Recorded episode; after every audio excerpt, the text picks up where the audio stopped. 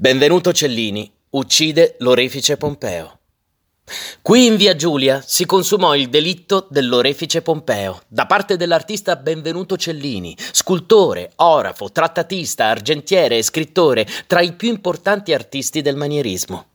Di natura irrequieta e violenta, l'artista ebbe una vita segnata da contrasti, passioni, delitti, per i quali fu spesso costretto all'esilio o alla fuga. Nel 1529 viene chiamato a Roma da Clemente VII, che lo nomina stampatore ufficiale della zecca pontificia.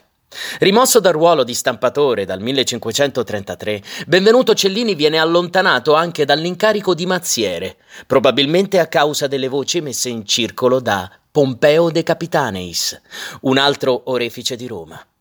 Cellini uccide Pompeo, timoroso della possibilità che egli possa attaccarlo dopo la morte di Clemente VII. Viene in ogni caso assolto dal nuovo Papa, Paolo III.